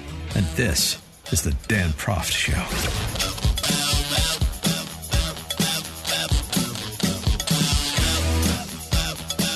Welcome back to the Dan Proft Show. Again, you can uh, follow the program at danproftshow.com. Follow us on social media at Dan Proft and at Dan Proft Show. I'm a staunch supporter of Joe Biden and voted for him to save this country, writes Betsy Leroy. She is the proprietor of Pizza by Elizabeth's just outside of Wilmington, Delaware. Staunch supporter of Joe Biden voted for him to save this country. Problem is, his policies won't allow her to save her business. This president and his team may understand Delaware politics, but I'm not sure they understand the difficulties of Delaware restaurants. How else to explain his propose his proposal to raise the minimum wage for our servers and bartenders from two dollars and twenty three cents an hour to fifteen dollars an hour, an increase of more than four hundred percent, which would be a death knell for our industry. And she, uh, writing in the uh, Wall Street Journal, is urging Joe Biden to be something he's not a leader, moderate. Um, maybe uh, this is a cautionary tale, and I don't mean to pile on, but I mean, to some extent. Uh, Betsy Leroy, maybe uh, she is a cautionary tale for people who make political decisions based on personality rather than on policy. I voted for him to save this country, but uh, I guess my business is going to have to be sacrificed. I, I suppose she wasn't ready for that. I don't know how she could have missed it. I don't know how she could have missed that a Biden administration would be Bolshevik Bernie staffers implementing Obama policies as we're seeing play out in real time. I, I should say Obama staffers. I got it reversed. Obama staffers implementing Bolshevik Bernie policies as we're seeing play out in real time. How is that uh, unclear? Do you think they care that the CBO projects a $15 minimum wage mandate would cost 1.4 million jobs? You got, you're going to have to spill a little blood to create heaven on earth, as all authoritarians say. Oh, and by the way, this um, uh, job loss that has occurred and continues to. Uh, remember how 2008, 2009, the Great Recession was a man session? Um, this is the opposite. Uh, Carol Markowitz had a good piece in the New York Post talking about this, where the feminists. Uh, the National Women's Center noted that the December jobs numbers 140,000 jobs lost. It was 156,000 jobs that women lost while men actually gained 16,000 jobs in November. Even, uh, writes Markowitz, even more female workers may have felt forced to voluntarily, quote unquote, give up their jobs to be home looking after kids, exiled from their school buildings at the behest of the powerful teachers' unions. Oh, and as CNN reports, the job losses hit black and Hispanic women disproportionately. Feminists are supposed to care about minorities along with women, aren't they? Hmm, confusing times. Uh, and uh, among those confused is Jen Psaki, the White House press secretary. She had this exchange with uh, Fox News' Peter Doocy, continued exchange over the cancellation of the Keystone Pipeline with other pipelines in the crosshairs. And uh, those uh, 11,000 jobs that have reportedly been lost, uh, those green jobs that or coding jobs that the, those people are going to have access to when do those come online? When is it that the biden administration is going to let the thousands of uh, fossil fuel industry workers whether it's pipeline workers or construction workers who are either out of work or will soon be out of work because of a biden eo uh, when it is and where it is that they can go for their green job? And that is something the administration has promised. Uh, there is now a gap. So I'm just curious when that happens, when those people can count on that. Well, I'd certainly welcome you to present your data of all the thousands and thousands of people who uh, won't be getting a green job. Maybe next time you're here, you can well, present no, that. But you said that they would be getting green jobs, so I'm just asking when that happens. Uh, Richard Trumka, who is a friend, longtime friend mm-hmm. of Joe Biden, says about that day one Keystone EO, he says, I wish he, the president, had paired that more carefully with the thing that he did second by saying, here's where we are creating the jobs. So there's partial evidence from Richard Trumka. Well, you didn't include all of his interview. Okay. Would you like okay. to include the rest? So, so how about this? Uh, the Laborers International Union of North America said the Keystone decision will cost 1,000 existing union jobs and 10,000 projected construction jobs. Well, what Mr. Trumka also indicated in the same interview was that President Biden has proposed a climate plan with transformative investments in infrastructure and laid out a plan that will not only create millions of good union jobs, but also help tackle the climate crisis. And as the president has indicated when he gave his prime time address uh, to talk about the American Rescue Plan, he talked about his plans to also put forward a jobs plan. Uh, in the in the weeks or months following, and he has every plan to do exactly that. Uh, yeah. So, uh, what's the big deal? You lost your job yesterday. Uh, President Biden is going to get around to proposing a jobs plan in the weeks or months to come. You know, again, there's going to be a little blood spilled when you're creating heaven on earth. So, just uh, chill out, man. She's also an idiot. What does that mean? Present my evidence about the jobs they're not going to get. I'm asking you when they're going to get jobs. It's just idiotic. By the way, AFL AFL-CIO President uh, Richard Trumka sat down with some fungible reporter for Axios and was asked about this. Here's Trumka on the Keystone Pipeline cancellation. Can you explain why the president was right? Well, I, I wish he hadn't done that on the first day because the Laborers International was right. It did and will cost us jobs in, in the process. If I wish he had paired that more carefully uh, with uh, the, the thing that he did second by saying, here's where we're creating jobs. We can do mine reclamation, we can fix leaks, and we can fix seeps and create hundreds of thousands of jobs in doing all of that stuff. You think Biden realizes that that was a mistake, that announcement? I, I think so. Yes. Did you talk to him about it? I have not. I think he think he I think he thinks it was a mistake. No, he doesn't, and it doesn't matter what he thinks. Uh, Trumka on um, these uh, how it's going to change going f- uh, forward. This is you know sort of great uh, political interference. Trumka is running for Biden at present. Uh, I don't know. Uh, I know this: if he does, he'll pair it with job creation. that will be greater than the number of jobs lost. That's if he cancels more pipelines. So, right, that's what's going to happen next time because he's learned his lesson, according to Trumka, who hasn't talked to him. And the way that you pair it is by killing actual jobs and then, you know, some weeks or months down the road, proposing a package that would ostensibly, maybe, possibly create other jobs to backfill the jobs that you killed that may or may not be available to the job holders that you unemployed through your policy. I mean, this is, you know, just all, everything is government centric here. Government takes, government gives back. You got to wait. You're on the sidelines. You vote, you say, uh, vote for me to save the world, and you sacrifice your business on the altar of me saving the world, like that uh, woman in Delaware. I, I, hope these are cautionary tales. I doubt so many on the left who are completely uh, fear addled and uh, agitprop laden. It will, but one can hope. For more on all of this, we're pleased to be joined again by David Harsanyi, who is a, a reporter or a columnist for National Review. He's also a uh, author. He wrote the book um, First Freedom: America's Enduring History with the Gun. David, thanks for joining us. Appreciate it. Always a pleasure. Thank you. So, uh, just on the uh, the minimum wage, which I know uh, the report is that it's not going to make the uh, the two trillion dollars in funny money scheduled to be uh, spent, but uh, they'll wait for a later point in time where it's more politically advantageous to serve up that populist grist for the mill. Right, and it's interesting you met, you were talking about the um, pipeline as well. When you, I think the minimum wage and things like this, where where voters hear something they like, it's populist, feels good. They feel like they really have no cost to pay. It's not even a tax increase or anything, just forcing greedy businesses to give people more money.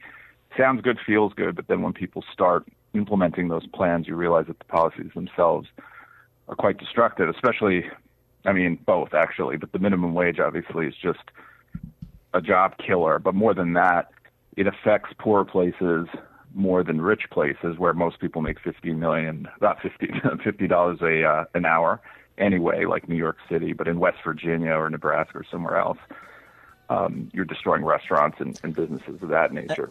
And, it's and also one, it's also a barrier for jobs. Yeah. When we come back with National Review's David Harsanyi, we'll uh, pick up uh, our discussion about uh, the minimum wage fight as well as uh, get his perspective on impeachment trial 2.0. More right after this.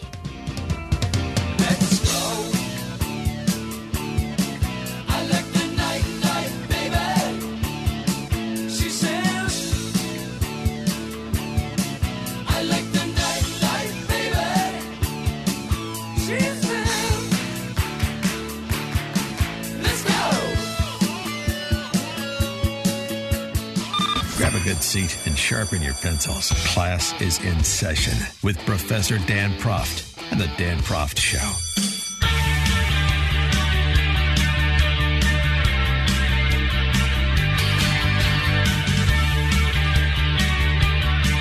Welcome back to the Dan Proft Show. Before the break, we were speaking with NRO's David Harsanyi about the job losses already occurring under President Biden. And uh, I want to uh, fold in the minimum wage fight before us because I think people listen to this. We've had this fight over the minimum wage every time it's been raised over the many years, and and now we're at 15. And so, so well, you know, we raised it and nothing happened. Everything uh, just went on their merry way, and people forgot about it. It was fine. Well, it wasn't fine.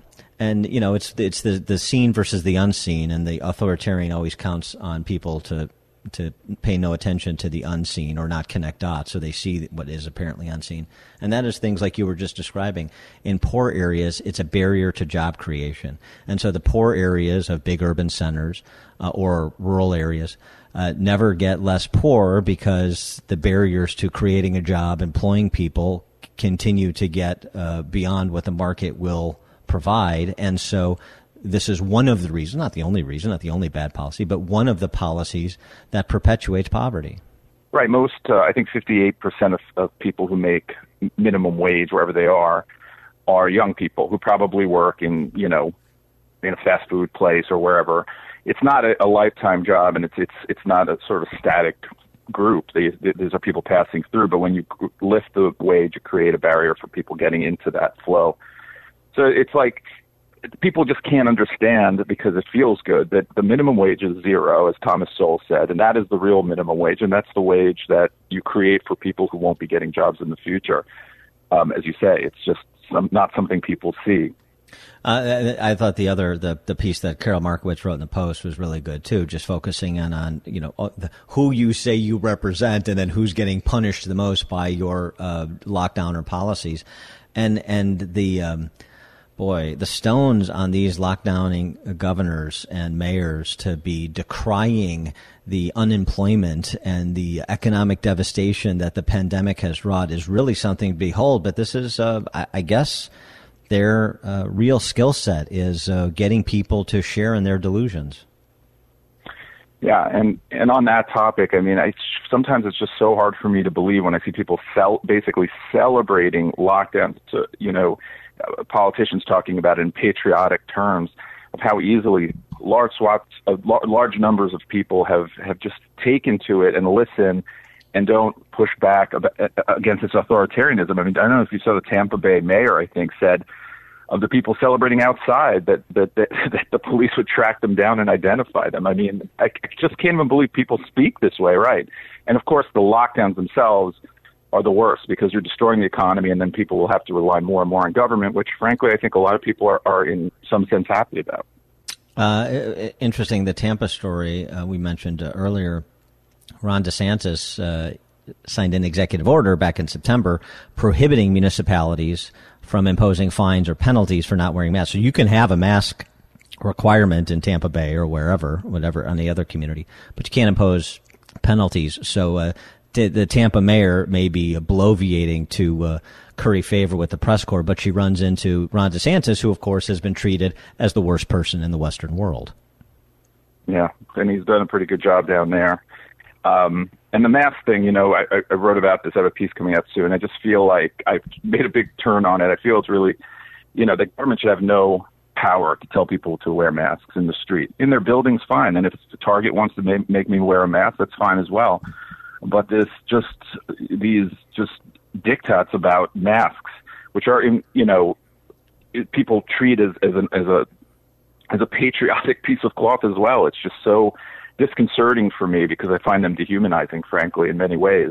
Not like some anti-masker. If you want me to wear a mask, I will. But I just, it's obviously not been, it's not stopped what's happening in any real way. And it, I just, I worry about, I worry about the authoritarian instincts of these people who who just can tell me to put a piece of clothing on. I sound a little like a, a wacko, but you know. What I, uh, and w- with respect to um, the impeachment, before we let you go, um, Trump is going to be acquitted again. He'll have that second acquittal in his back pocket. What would you recommend that uh, he do coming out of that acquittal? Should uh, we revisit some of these election issues, at least not maybe in the context of relitigating the 2020 election, but in the context of of putting pressure on state legislatures in particular states to tighten up their election law, uh, tighten up their election laws, particularly as you see the Senate and House Democrats going all in to federalize what happened in 2020 so it is the permanent norm for elections, presidential elections, federal elections going forward? Yeah, I'm, I'm, I'm totally opposed to any sort of federalizing of elections. Um, I'm, I want to, yeah, I'm, I want to make voting harder, not easier. Sorry to say. I mean, I, I'm actually, I'm not sorry to say. I think, uh, you know, this, this just mail-in voting where they just send out ballots to everyone. At the very least, you, you should have to uh, request one. I think but um, states should make up their own minds, and some already run good elections. What I worried about is that places that like Michigan and elsewhere, which are maybe in play, you have Democrats, I think, running things, and it's gonna be very difficult to fix that. But I don't think I think the the Republicans should be enticed by any sort of national, uh, you know, uh, answer to that to, to that problem. I think they should uh, just keep working on the states, et cetera. So but uh, Democrats have quite a bit of power right now, so we'll see what happens. And what about um, again Molly Ball's piece in Time that everybody's talking about? We talked about a bit yesterday. The uh, secret uh, campaign and these um, members of the Illuminati that were pulled together to uh, make sure everybody understood that anything that happened, no matter what it looked like, was legitimate, and preparing people that the election returns may not all come in on election night as we're used to because of these uh, unprecedented times and so on and so forth. And and and uh, how effective, frankly, the secret campaign that was cobbled together under the auspices of making sure everybody knew everything was on the up and up, which is why you do things in secret to make sure everybody knows it's on the up and up. Okay, um, but one of the the key takeaways I had was this uh, solution to pressure platforms to enforce their rules remove content, accounts that spread mis- disinformation as those complaining, so define it, and uh, be more aggressive policing content in the first place. Uh, this was a way to prevent uh, social media platforms from having the same utility for, for Trump and, and ostensibly for Republicans in 2020 that it had for him in 2016. Yeah, I mean, I thought some of that piece was a little bit overblown with, in the sense of being this concerted effort by the left. I mean, there is a concerted effort, and that's how politics, you know, are. And, and I think that uh, Republicans just need to do a better job, as they did.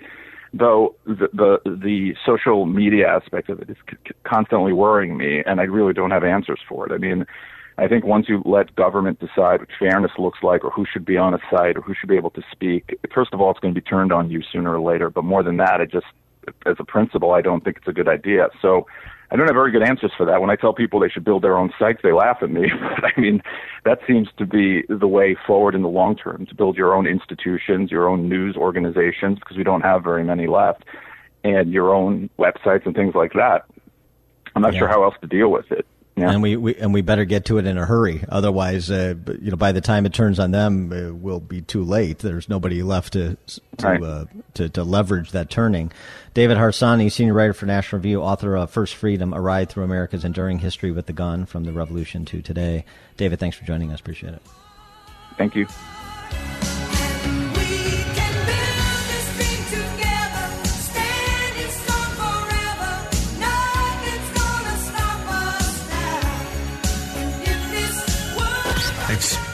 Political fakers, fixers, and takers. He's Dan Proft, and this is The Dan Proft Show.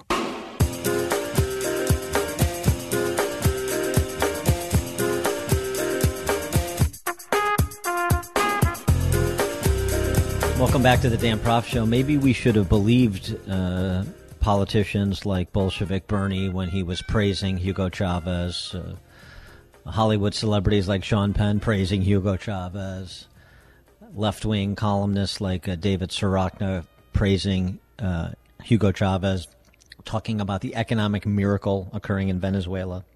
Maybe we should have believed their affinity for Chavezian policies uh, were they ever to get power and the ability to advance them. Isn't that what we see happening, both in terms of law as well as in terms of culture. For more on this topic, where America might be going, and um, a couple of gentlemen who can offer some cautionary tales, pleased to be joined again by Andres Guilarte and Jorge Galicia. They are regular speakers for the Fund for American Studies. They have been doing college campus tours across the United States for many months now, attempting to warn young people in America about the ravages of socialist policies because they've seen these, those ravages firsthand in their home country of Venezuela. Andres and Jorge, thanks so much for joining me. Appreciate it. Oh, th- thank you, Dan, for the invitation. I really appreciate uh, being here again. Well, thank um, you, Dan, to be back in your show.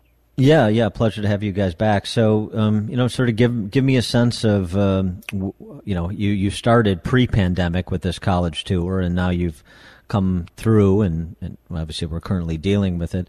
Just give me a sense of how people, young people, are receiving what you have to say about Venezuela, and perhaps some of the comparisons you're making to the policies being pursued today, and, maybe even uh, more poignantly so in the last 30 days. Absolutely, and so we started pre-pandemic, and you know we all have always received support from the students because they know the struggles that we're facing in Venezuela, and we see we, we have seen a lot of solidarity. We also a lot of misinformation. A lot of people didn't know that Venezuela was that bad.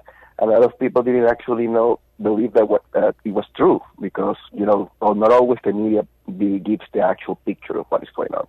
And also a lot of people didn't know that, you know, that also can happen here and everywhere because the thing is that if you don't manage your resources appropriately and you start implementing socialized um, policies that aim to just control population instead of giving liberty, then you're going to have the same result. It doesn't matter where in the, in the world you are. You're always going to have the same misery in your in your country if you don't put uh, freedom before solidarity and this kind of stuff that you're trying to control people.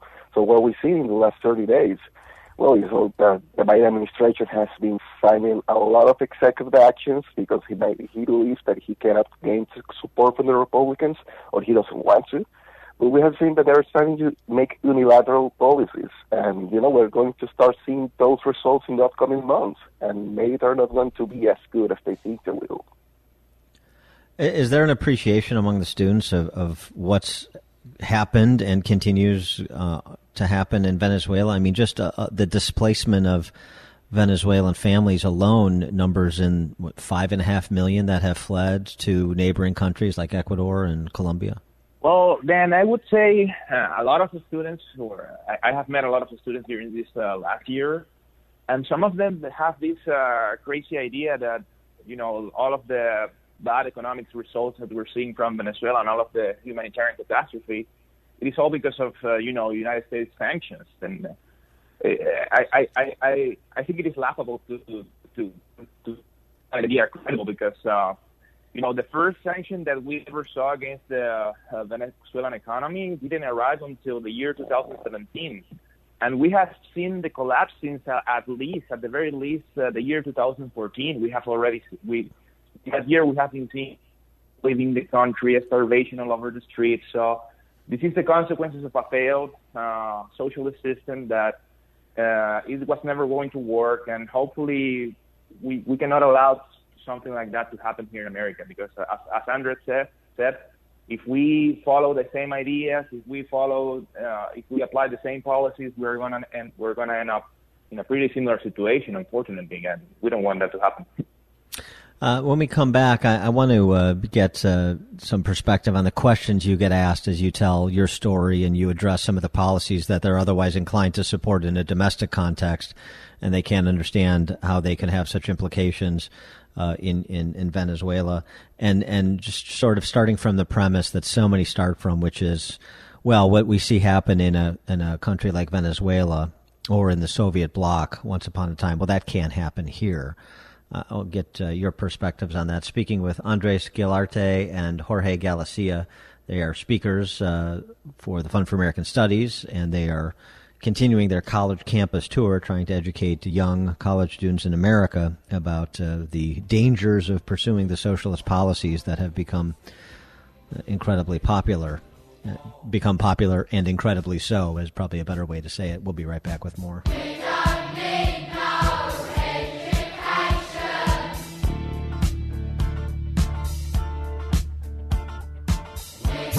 you listen, the more you'll know. This, this, this is the Dan Proft Show.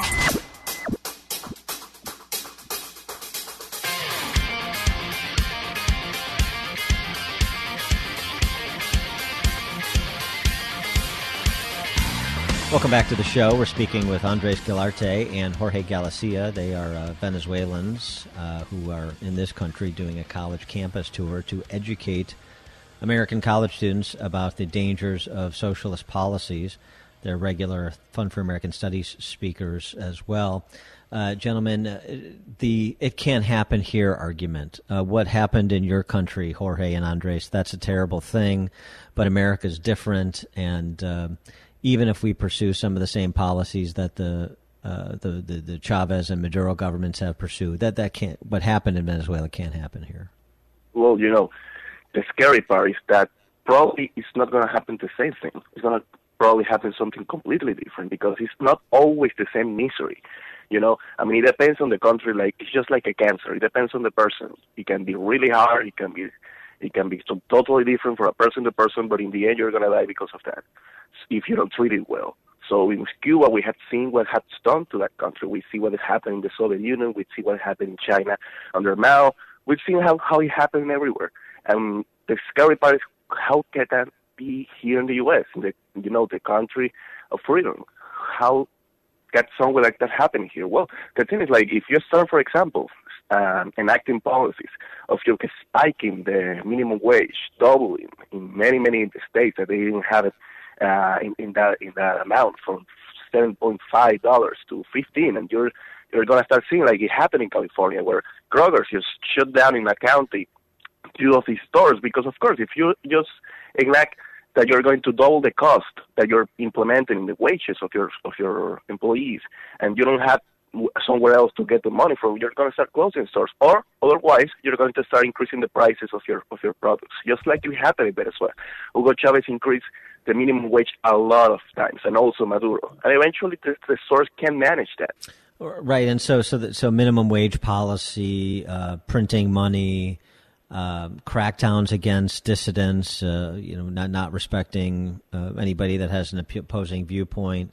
I mean, when you start to draw some of the parallels, like the one that you just mentioned, minimum wage, since we're talking about fifteen dollar minimum wage here mandate, what what's the reaction you get from students? Listen, I uh, I think another uh, important distinction that we have uh, to make here, you know, a, a, lot of the students when when when I talk to them, they say, well, you, but yeah, but listen, we don't want the kind of authoritarian socialism that you currently have in Venezuela. We know that's that's bad, but we have what we want democratic socialism, right? But you know, every time I I hear this idea, and uh, the, what what I reply to them is like, listen, the the the first major steps Venezuela gave into socialism was uh, when we were still a democracy. You know, in, in 1975 uh, Venezuela nationalized our oil industry. They uh, started to create a lot of social programs, subsidies, uh, minimum wage, all of these kind of uh, bad policies. And because of that, th- that's when actually the, the, the, decline of Venezuela actually began. And the, the, the economic crisis that that uh, uh, policies created, it, it, was basically the reason that we got Hugo, someone like Hugo Chavez elected. So uh, I always try to explain to students that, in a sense, at least to Venezuela, democratic socialism gave us the path to, you know, to the more uh, authoritarian socialism and hardcore Marxism that we currently have in Venezuela. Right. We want, like a, yeah, we want the redistribution without, uh, without repression. Well, that, that's sort of, uh, like wanting the water without the wet, it turns out. And I know a lot of these kids have a romantic uh, view of Democrat socialism. They look to Scandinavian countries and so forth. Well, number one, it turns out uh, that according on, on, the Economic Freedom Index, some of those Scandinavian countries turn out to be more free than the United States at present. I mean, thinking about uh, things like school choice in Sweden and 401k style pension uh, programs, even in places like Chile, um, as opposed to public sector pension programs. So, so you know, it's it's not so easy as they want to make it, so tidy as they want to make it. And and the problem in the United States is, and you guys speak to this, is uh, different than those Scandinavian countries or Western European countries. Is uh, you know, this is not a homogenous country and particularly when you have so much of the population and, and a political party that's obsessed with identity politics, that you know the intersection between those two, the redistributionist impulses of the Democrat Socialist and the uh, the demography and the radicalization uh, that identity identitarian politics has brought to certain quarters in this country. I mean, that is really a dangerous mix for something akin to the autocracies we've seen in other parts of the world. You're absolutely right, right. You know, in Venezuela, Chavez also started to implement this kind of identity politics. You know, it, it, it didn't start with gender, but it started from na- uh, nationalism.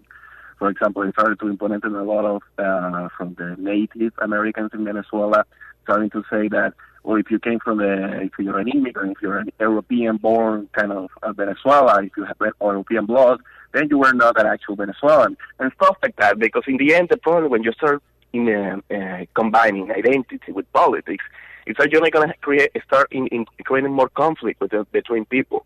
And what happened in Venezuela is that most of the business owner, owners of that time they were uh, sons of the European immigrants from the 40s and the 50s. So when he started uh, uh, policies against them and demonizing them and demonizing other people. Well, eventually they started also attacking their businesses, and that's how he he get he got the the, the cultural uh, upper ground to say, well, if they're bad, then their business are bad, and we have to take them, we have to confiscate it and give it to the people. It depends on the in the country. The country, something like in Venezuela, they did it with against the European uh, uh, born uh, the son of those immigrants. And here they're saying they're doing it against white people, for example, or stuff like that. And they can say whatever they want because they are the ones in power. You you know you you you can you can't just combine identity with politics because in the end you have to enact politics for everyone. Or like we want we want it to be like that you don't put names on on, on politics. Just it's like you have to open the the, the, the politics. You have to open the laws. That is just for everyone. It doesn't matter what identity you are. It doesn't matter what what the, the color of your uh, your skin is. It's just open to everyone. But what we're seeing here in the U.S. is they're trying, uh, they're, if they want to end the conflict among some races, well, they're actually just increasing it. Uh, uh, we got to take one more break. Uh, I want to come back with uh, Andres Guilarte and Jorge Galicia. They're T- uh, Fund for American Studies (TFAS) speakers uh, doing college campus tour. I want to uh, uh, understand uh, how you are being received by the administrators and professors on college campuses that you visit when you're talking to the students. We'll have more with these gentlemen right after this.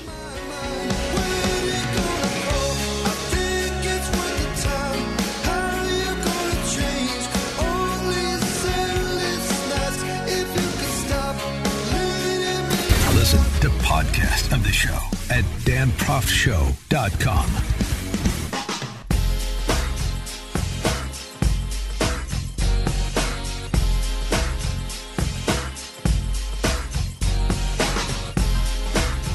Welcome back to the show. Pleased to be rejoined by Andres Guilarte and Jorge Galicia. They're Fund for American Studies speakers uh, from Venezuela originally, doing a college campus tour in America to uh, try to inform American college students about the implications of socialist policies, authoritarian regimes like the Chavez and Maduro regimes in their home country. And uh, guys, h- how do the uh, you know adults, quote unquote, on college campuses, the administrators and the professors, how do they receive? How do they react to what you have to say about Venezuela and, and socialism when you're addressing their students? Well, then I would I would say you know majority of uh, campuses where I have visited so far, uh, the welcoming has been uh, pretty great. I did have a a kind of a weird experience in Oklahoma where one professor said the audience before uh, my presentation start. She said something like, "Hey, if you have a disagreement with Jorge, what you have to do, you have to go to the to the back of the stage and sit uh, by giving, you know, behind your your. You have to give your back to him to to to express that your disagreement, and that's it." I, I don't know. That was that was super super weird, and I it could have been worse. Yeah, that's it's Yeah, pretty yeah, pretty yeah. immature, but it could have been worse. It, it could have been, you know, back in the day, back when I was in college. I remember if you disagree with the speaker, you sit there politely. And uh, you disagree with them, and then you maybe ask a question or make a point in disagreement when it comes to Q and A. But I guess that's a that's a you know a uh, antiquated notion these days. yeah, yeah. That's I feel like I'm that like in the kindergarten. I don't know. but other than that, I, I, I feel it has been great, and uh, we have had uh, some really great debates in different campuses. Uh, I did have uh, in Indianapolis and uh, and in Texas and, and sorry in Montana uh, some situations where I but I would say this were the students, not pro- probably not the professors, where they uh, vandalized our flyers to you know that were promoting the event. And uh, also in Texas, we had a group of students uh, that were like uh, outside the room where the event was going to take place, and they were uh, screaming bad stuff. But at the end, you know, they allowed the event to happen, and they didn't they didn't even get into the event to hear what I had to say. So, yeah, that has been my experience with uh, with campuses. vandalizing uh, flyers or, or you know defacing flyers and trying to shout you down or prevent you from speaking. Uh, how ironic that they don't understand this is exactly what you're talking about happened in Venezuela. exactly. They're providing a, a case study in, in the veracity of what you're saying. It's wonderful. Absolutely. Andres Guilarte and Jorge Galicia, Fund for American Studies speakers, doing a college campus tour, coming to a college campus near you to address students about what happened in Venezuela and the cautionary tale it presents for America. Gentlemen, thanks for joining us again. Appreciate it. Thank you so much, Dan. Thank you. Thank you, Dan. Thank you for the invitation. I appreciate it. Take care. Brought to you by the Fund for American Studies. The Fund for American Studies is an educational nonprofit that is changing the world by developing leaders for a free society, offering transformational programs that teach the principles of limited government, free market economics, and honorable leadership to students and young professionals in America and around the world. Download a free ebook to learn how you can become a champion for liberty at teachingfreedom.org. This is the Dan Proft Show.